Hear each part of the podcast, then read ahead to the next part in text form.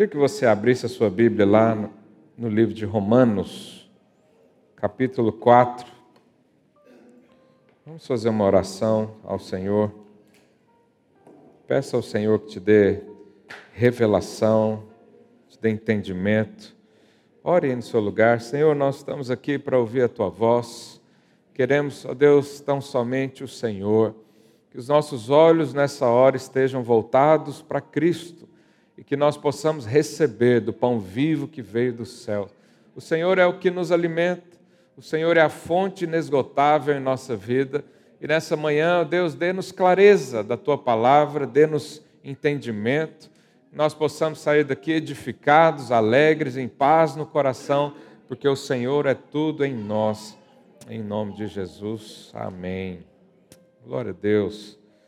Romanos quatro, verso quatro. Olha o que a Bíblia diz, é um versículo intrigante. Ao que trabalha, o salário não é considerado como favor, e sim como dívida. Sabe, você trabalha todos os meses, né, e ao final do mês ou no início do outro, há sempre o acerto pelo que você trabalhou. E quando você recebe isso, o seu patrão, o seu chefe, ou o dono da empresa, ele não lhe faz um favor, ele está pagando uma dívida. Porque você trocou o seu tempo pelo dinheiro dele. Né? Aí coloca o verso cinco. Mas ao que não trabalha, porém crê naquele que justifica o ímpio, a sua fé lhe é atribuído como justiça. Você percebe que o apóstolo Paulo primeiro faz uma comparação natural para depois colocar um princípio espiritual. Ele diz, quem trabalha tem direito de receber, mas existem aqueles que não trabalharam, e aqui ele não explica os motivos disso, ele só diz que não trabalhou, mas crê em quem? Em Deus, um Deus que justifica o ímpio. Quem é um Deus que justifica o ímpio? Só pode ser o nosso Senhor Deus todo amoroso, todo poderoso, que Ele é amor, Ele não tem amor para dar, Ele é. E a sua natureza, né, é assim. E aí, deixa lá o versículo, por favor. Então ele diz que um trabalha e recebe a sua dívida, né? Mas o outro não trabalhou, mas creu. E o que vai acontecer com ele também? Vai receber também o salário. Olha que coisa interessante. Imagina que está aqui o João Vitor e o Ricardo. O Ricardo trabalhou o mês todo. Né? Chega lá no patrão, está com os bancos de horas tudo completo, né? Não faltou nenhum dia, recebe. O João Vitor teve um problema, numa semana ele não foi, na outra semana ele estava cansado, né? Na outra semana ele ficou meio doente, não trabalhou o mês todo. É só um exemplo, não, isso não condiz com a realidade. Aí os dois vão chegar diante do patrão.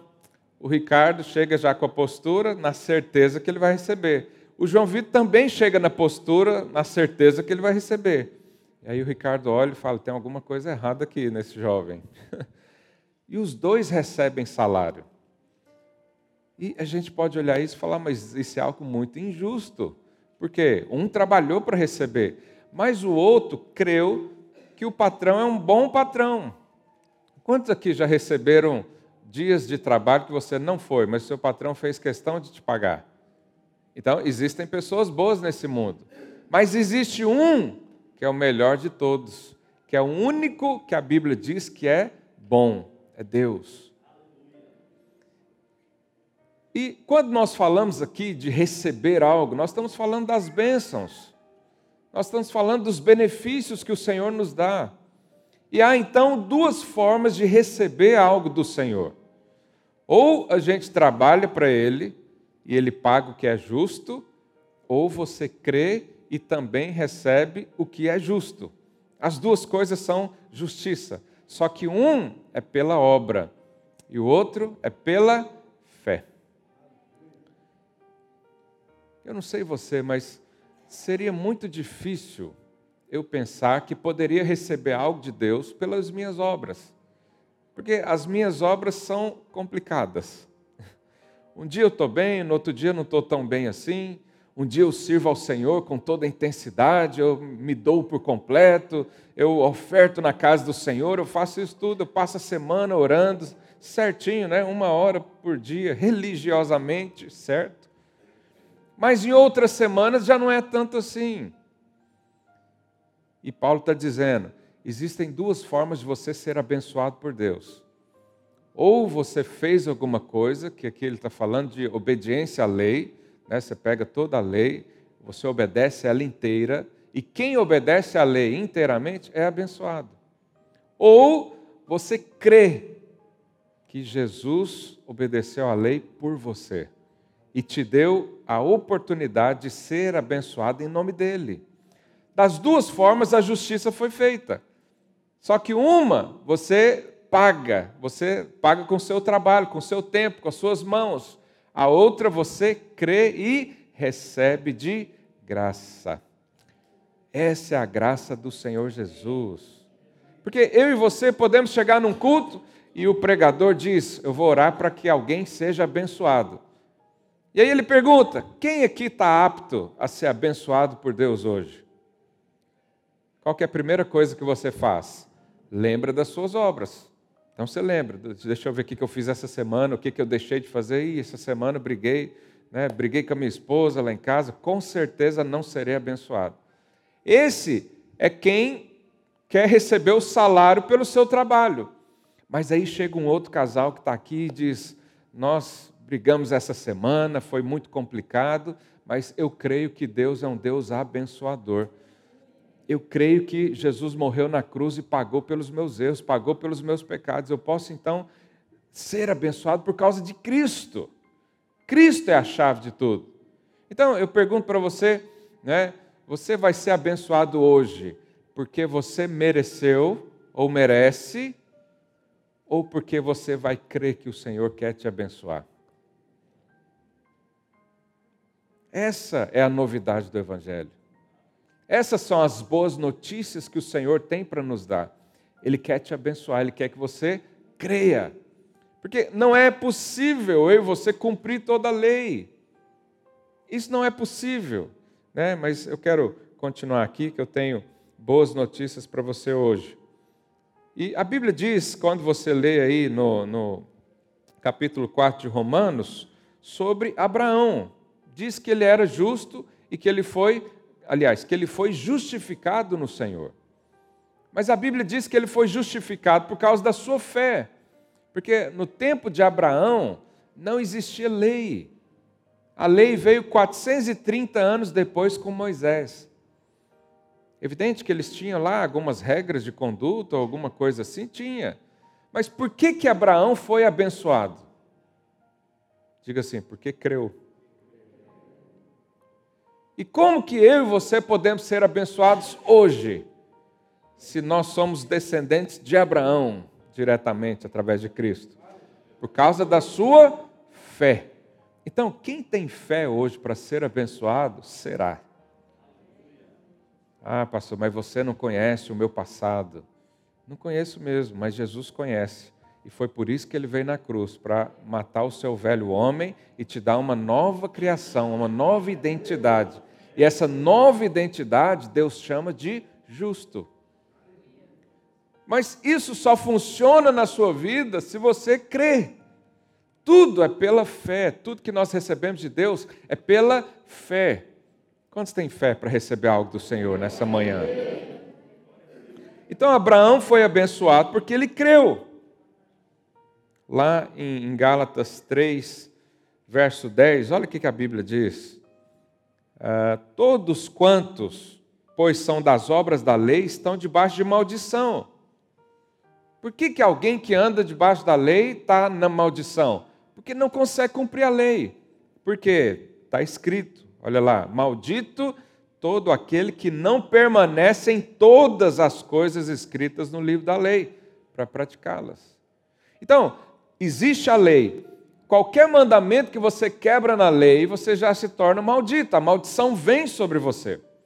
Uh, Tiago diz que se você, né, descumpre um mandamento, você descumpriu a lei toda, porque é uma coisa só. A lei fala de Deus, Ele é perfeito, Ele é santo, Ele é um reto juiz. Qualquer coisa diferente dessa natureza do Senhor, né, é pecado, quebra a lei. E nós não conseguimos então. Por isso Jesus veio, morreu na cruz, para que a lei agora não nos dominasse. É como se nós voltássemos ao tempo de Abraão e fôssemos abençoados simplesmente pela fé. Pela fé de alguém que acredita num Deus todo-poderoso, num Deus que quis te chamar de filho. Olha isso, põe a mão no seu coração, fala, eu sou filho de Deus. Então, a lei, ela serviu de um tempo para guardar as pessoas, para trazer ensinamentos, para mostrar como é que era um Deus desconhecido, porque as pessoas não conheciam a Deus. Mas eu e você já não precisamos mais de ninguém que nos ensine. Conheça a Deus aqui, porque Ele veio habitar no seu coração, Ele fala com você todos os dias, Ele ensina você todos os dias, o Espírito Santo dEle está aí para te conduzir no bom caminho, para te uh, elevar o seu conhecimento e a sua cultura celestial ser aprimorada cada dia. Então não precisamos mais da lei para nos relacionar com Deus. É como se voltássemos ao tempo de Abraão. Fixa isso na sua mente. E tão somente o nosso relacionamento é direto com o Senhor. Hoje já não precisamos mais de um sacerdote que uh, faça um sacrifício por nós. Porque Jesus veio. E Ele fez um sacrifício de uma vez por todas, é o que diz lá em Hebreus. De uma vez por todas, para que toda maldição da lei fosse resolvida na sua vida. Agora você já não está mais debaixo disso, mas debaixo da graça do Senhor. E o verso seis, lá de Romanos quatro, vamos voltar lá para Romanos quatro, diz assim, e é assim também que Davi declara ser bem-aventurado. O que é bem-aventurado? Nas palavras de hoje é abençoado. A gente gosta de usar essa palavra, é uma palavra do crentez. Tem o português, tem o crentez, a nossa linguagem. Então, Davi disse que é abençoado o homem a quem Deus atribui justiça. A justiça atribuída através de Deus, ela vem de cima para baixo. Não é o que você fez ou deixou de fazer, mas o que Ele fez por você. Aqui não está falando a sua justiça. Você sabe, de tempo em tempo a gente se sente sujo, a gente se sente imundo. Né? É, a gente vem para um culto de ceia, por exemplo, e diz, será que hoje eu estou apto para tomar a ceia do Senhor? Será que hoje o Senhor vai, ah, não vai ver tudo que eu fiz? A gente sente assim. E aí, quando nós queremos resolver isso, o que, que nós fazemos? Vamos para a lei. Ah, é alguma coisa que eu não fiz essa semana. Aí, de repente, você perde o emprego, qual que é a primeira pergunta que vem à sua mente? O que, que eu fiz para Deus me mandar essa maldição?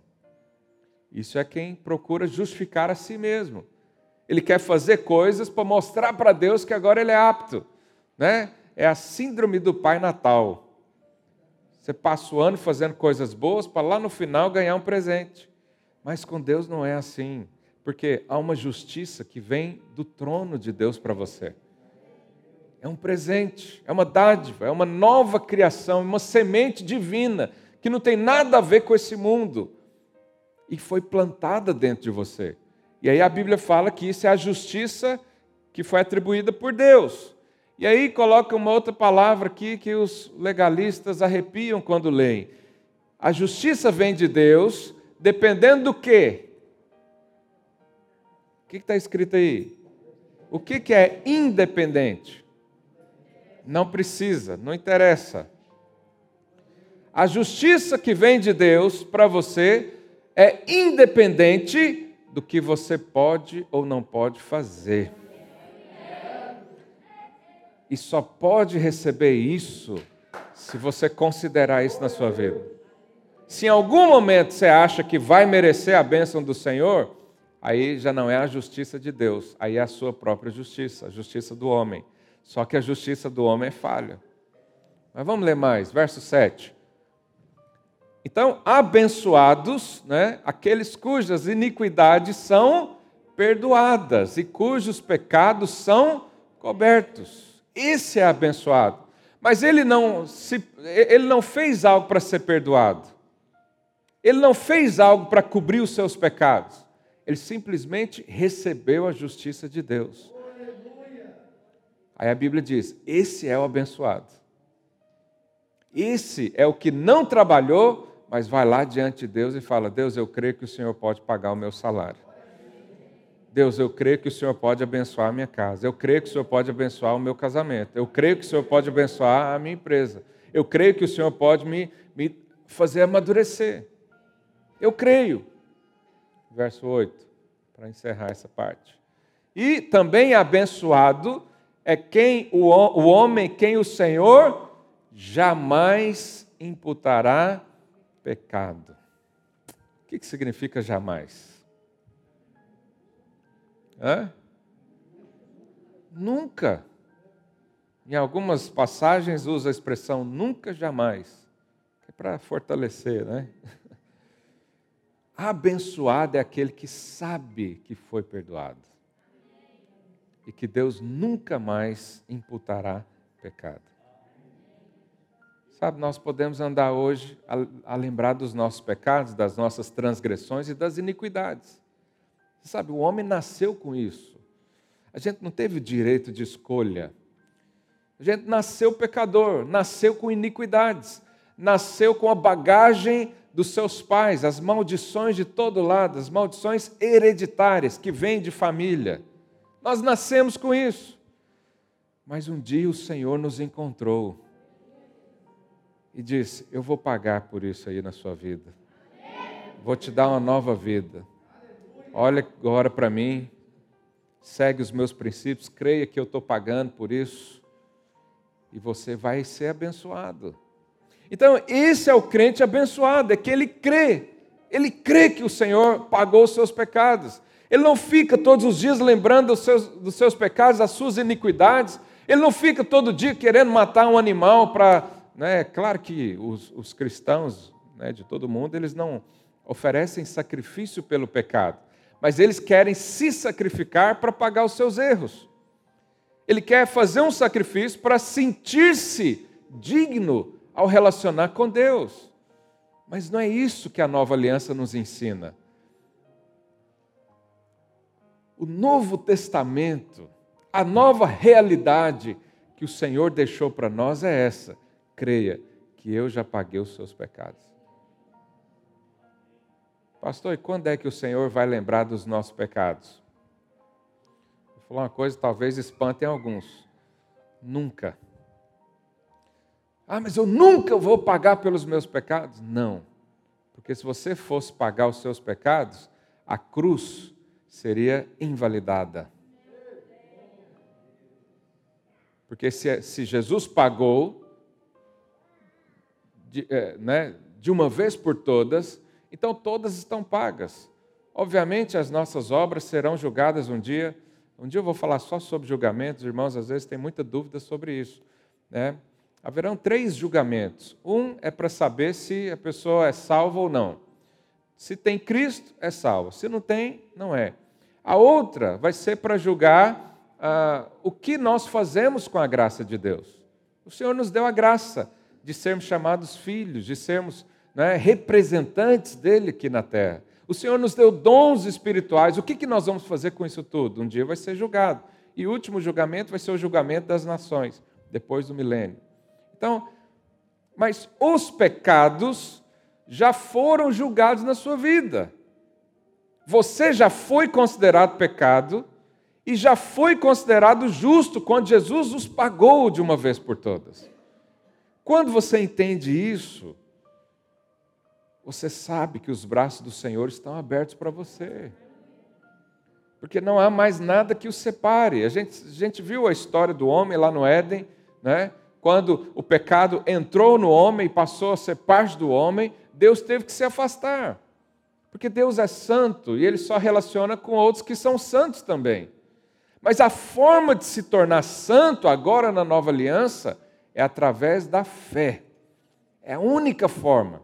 Porque se você quiser merecer o título de santidade, não vai ser possível. Você vai fracassar. E qual que é a consequência imediata quando nós fazemos isso? Condenação. Por que que muitos crentes não estão aqui hoje? Ou não estão em alguma igreja adorando ao Senhor e servindo a Deus? Porque se sentem condenados. E quem os condena? A lei de Moisés, é isso que Jesus disse.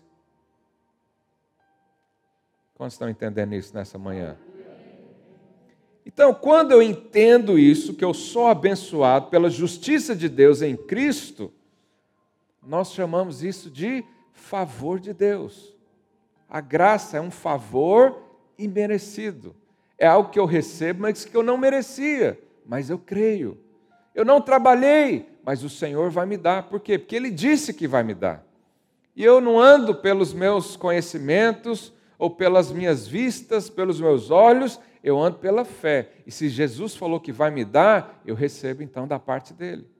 Então nós chamamos isso de favor. Nós precisamos ter favor na nossa vida.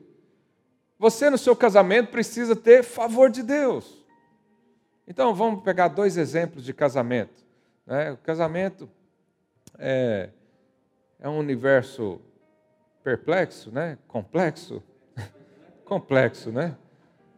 Não vem o manual, né? Quando você se casa, não vem o manual para te ensinar a fazer tudo. E o que é ter favor no casamento? É quando você ora e fala, Deus, me ensina a lidar com o meu cônjuge. E ele, em uma semana, muda uma situação que, às vezes, num psicólogo levaria anos. Eu, desde que virei líder de, de adultos, né? dois mil e onze, eu comecei a acompanhar casais, até hoje. E eu, eu sempre recebo, e a maioria do meu tempo, no aconselhamento pastoral, é falar de casamento.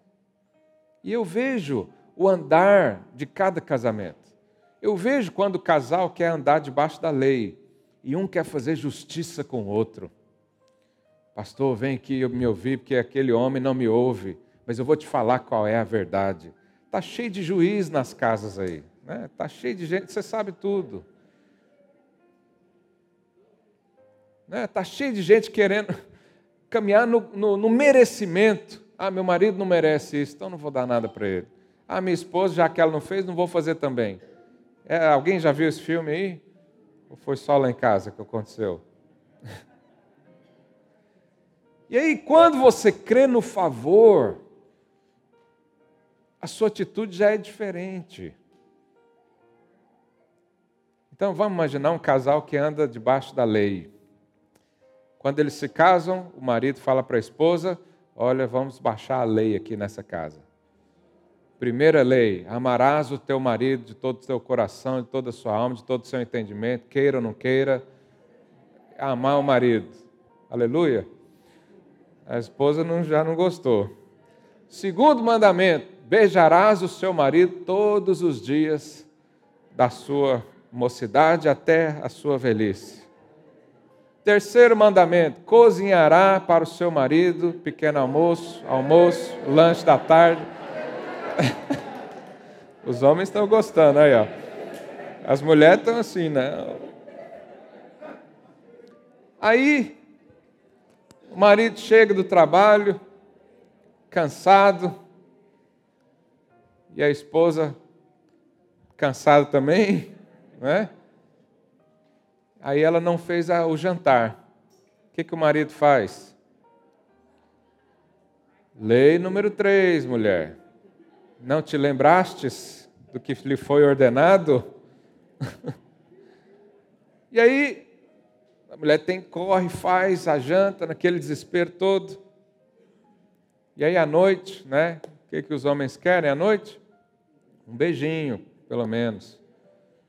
E aí a mulher chega, dá um beijinho, e ele acha bom, e fala, que bom, minha mulher me ama. Ela fala, não, não amo coisa nenhuma.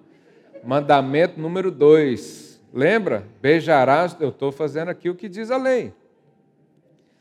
Um casamento desse, você acha que vai ser feliz um dia? Não. Está cheio de demandas.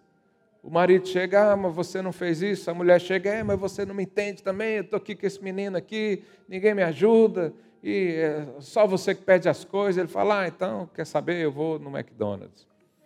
O casamento é assim. Agora, um casamento que vive debaixo do favor, a primeira coisa que acontece é que o homem e a mulher, ele não cria demanda um para o outro, porque ele já aprendeu que com Deus não funciona assim. Que Deus não faz isso comigo, por que eu vou fazer com o outro? Então, quem anda debaixo do favor, ele consegue ser gracioso, porque ele recebeu graça diante de Deus. Então, o marido chega em casa, aí eu vou falar agora do, de quem anda pela graça, quem recebe graça. Porque quem recebe graça é sempre feliz, ele está sempre agradecido com tudo. Aí ele chega, o jantar não está pronto. O que, que ele fala para a esposa? Amor, você trabalhou muito hoje aqui em casa, né? Cuidou muito dos meninos. Pode deixar que eu, eu vou fazer a janta hoje.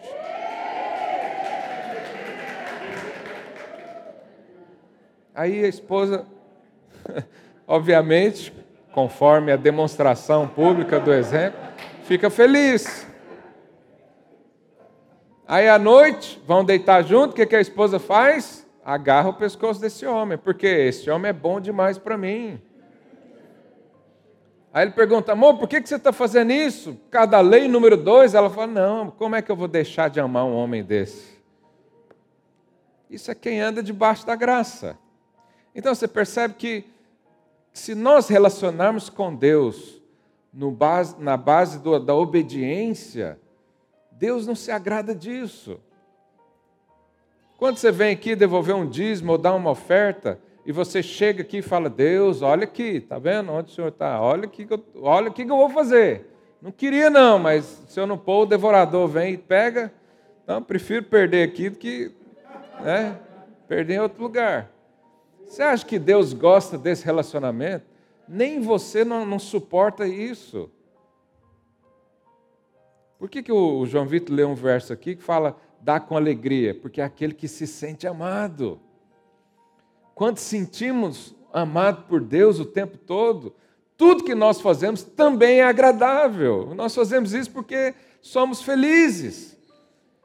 O casamento que um supre o outro, eles vão viver felizes.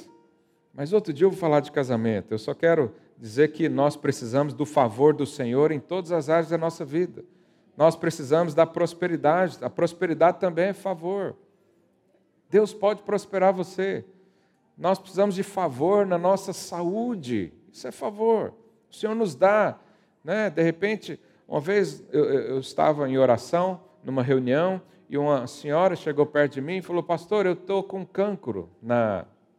Eu não sei se era no pulmão, alguma coisa assim, porque ela fumou a vida toda. E ela falou, eu sei que eu mereço isso, porque eu fumei a vida toda. Mas eu só quero ter... É, momentos de paz. Eu olhei para ela e falei, existe o favor de Deus, é tudo que você não merece. A senhora não merecia um pulmão limpinho, mas o Senhor pode te dar isso hoje, se você crer.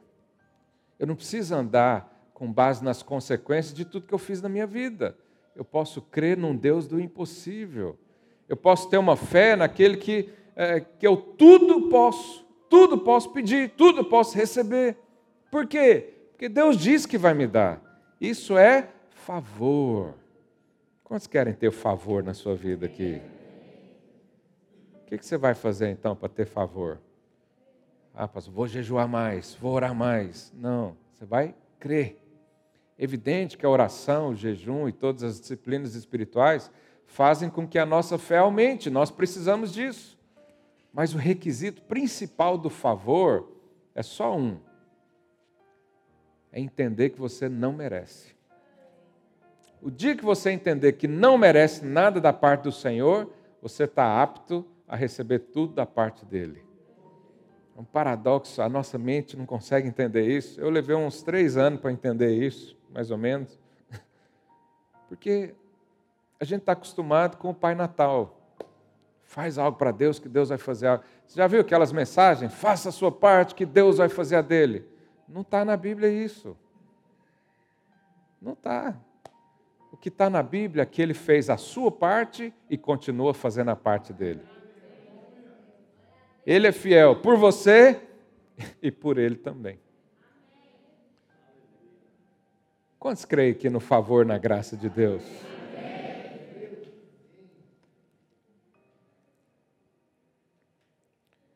Então eu queria, na verdade agora que eu ia entrar na minha palavra, eu dei só a introdução.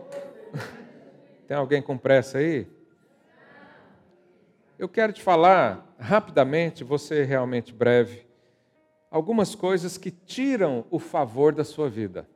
A primeira delas é a condenação. Crentes que se sentem condenados não recebem favor de Deus, porque ele está o tempo todo olhando para si mesmo. Ele está o tempo todo olhando para suas falhas, pra, criando demandas, né? O que, que eu tenho que fazer, o que, que eu deixei de fazer.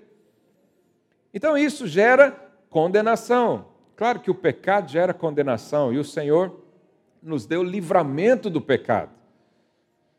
A graça não é poder para pecar, é livramento do pecado. Por causa da graça nós vencemos o pecado. Na verdade, Jesus venceu por nós. Então, quando acontece algo na sua vida, em seguida vem condenação.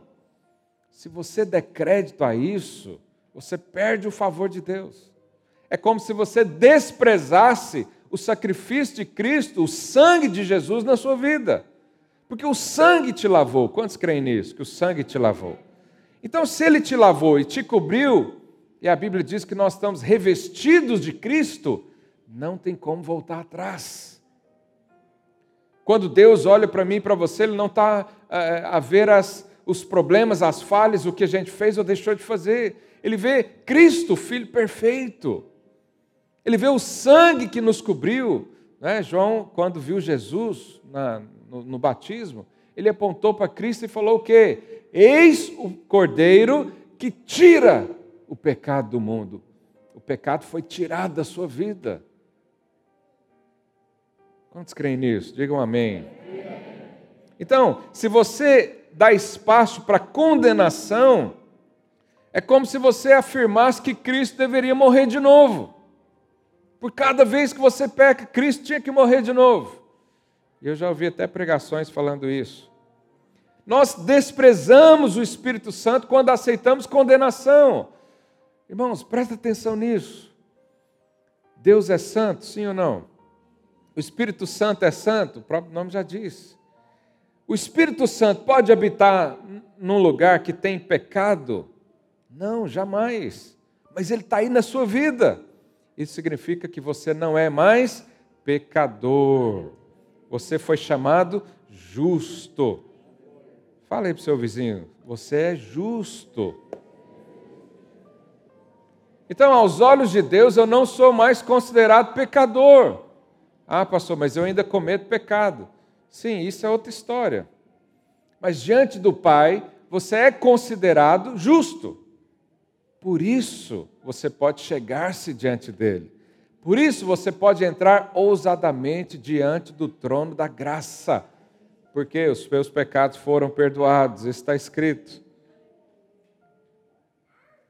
Então, quando nós aceitamos a condenação, quando nós ficamos a lembrar dos nossos pecados, das nossas transgressões o tempo todo, a gente perde o favor.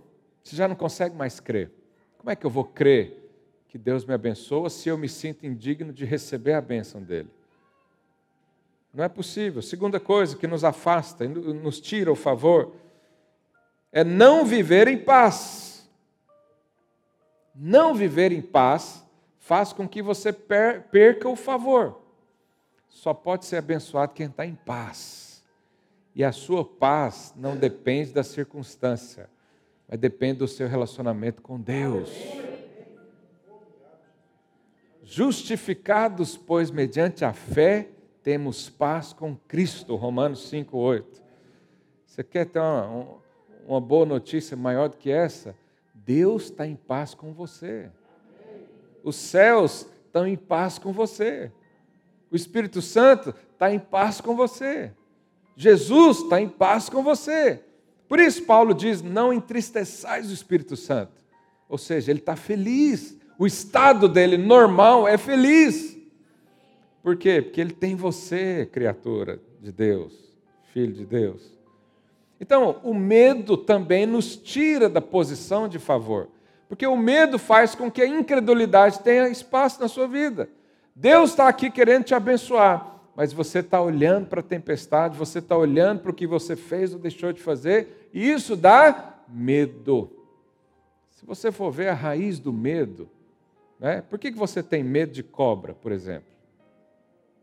Você não tem medo da cobra, você tem medo dela picar você e você morrer. Por que que alguns têm medo de andar de avião?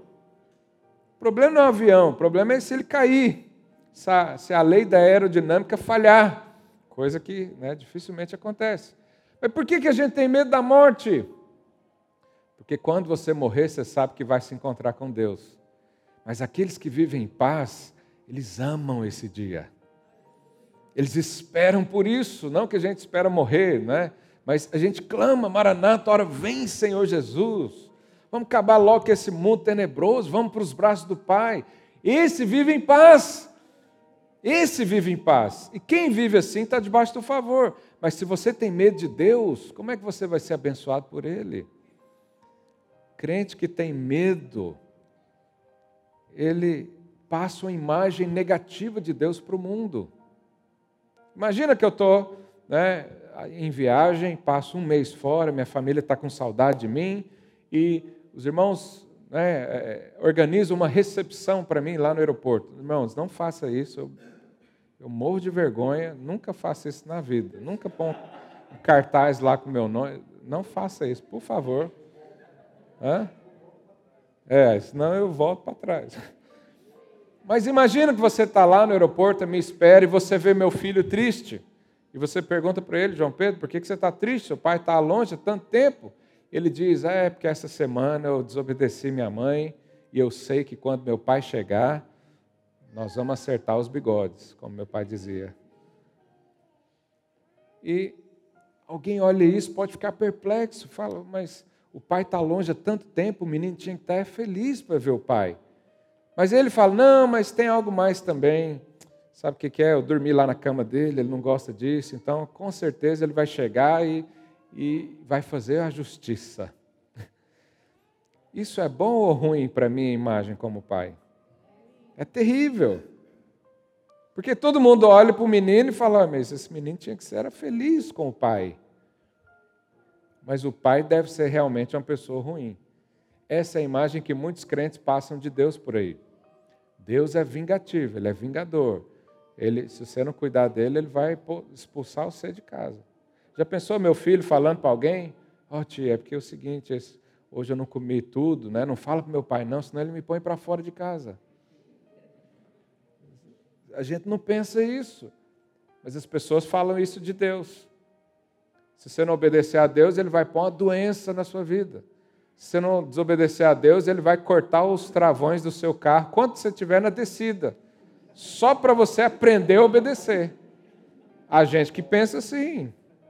Você está rindo porque você, você recebe outra mensagem aqui, mas tem muita gente aí que envergonha o nome de Deus, porque passa a imagem de um Deus corrupto, um juiz corrupto, porque Ele já cobrou de Jesus os seus pecados, mas vai cobrar de você também.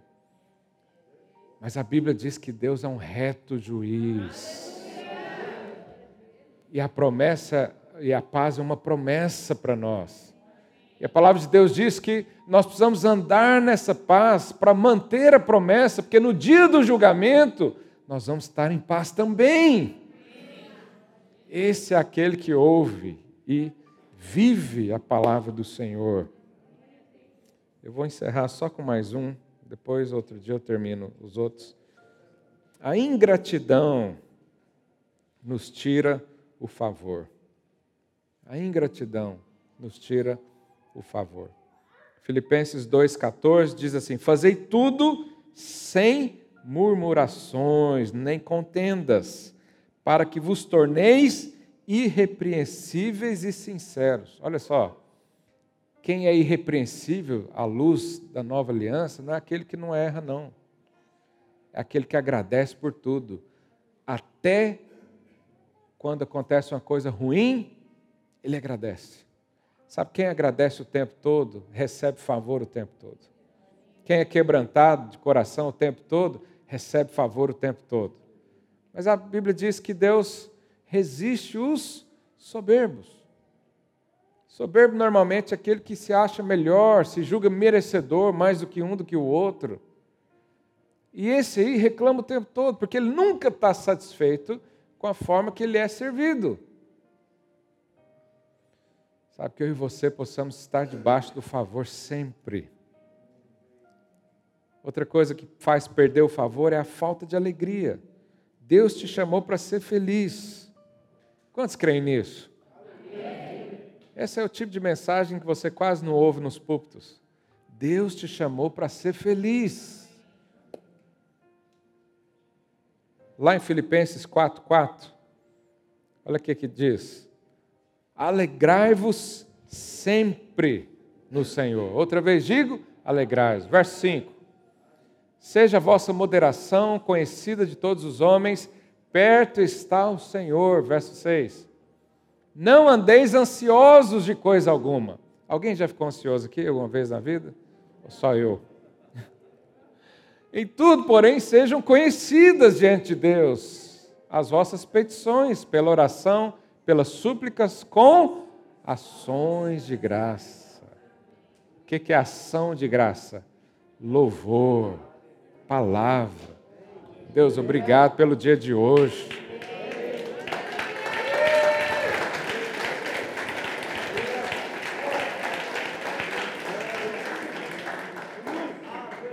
Quem é agradecido, ele está feliz o dia todo. Mas quem murmura, ele reclama o tempo todo. Reclama quando está frio, reclama quando está quente, reclama quando está sozinho, reclama quando está no meio da multidão. Nada o agrada. Esse não é feliz. Feliz é aquele que é agradecido. Ele está lá com o carrinho lá de quinhentos euros, mas ele está feliz. O outro para numa Mercedes, numa B M W nova e é triste. Já viu isso? Claro, dinheiro não traz felicidade, todo mundo sabe disso, né? Mas quem é agradecido, ele faz tudo com alegria. E eu vou dizer outra coisa que talvez você nunca ouviu na vida. Deus é um Deus feliz. Você não serve a um Deus triste. Você não esgota a paciência de Deus como alguns pensam. Às vezes acontece alguma coisa na sua vida e você fala, ah, essa semana Deus deve estar irado. Essa semana eu quebrei todos os protocolos, Deus nem vai olhar para mim, porque se Ele olhar, o fogo consumidor vem. Mas você é fogo também. Fogo com fogo só aumenta. Mas, aleluia.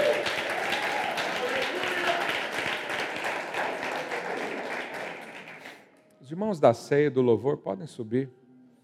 Vamos preparar esse momento. Vou te falar aqui, pelo menos mais duas coisas que tiram favor na sua vida. Irmãos, me dão mais dez minutos?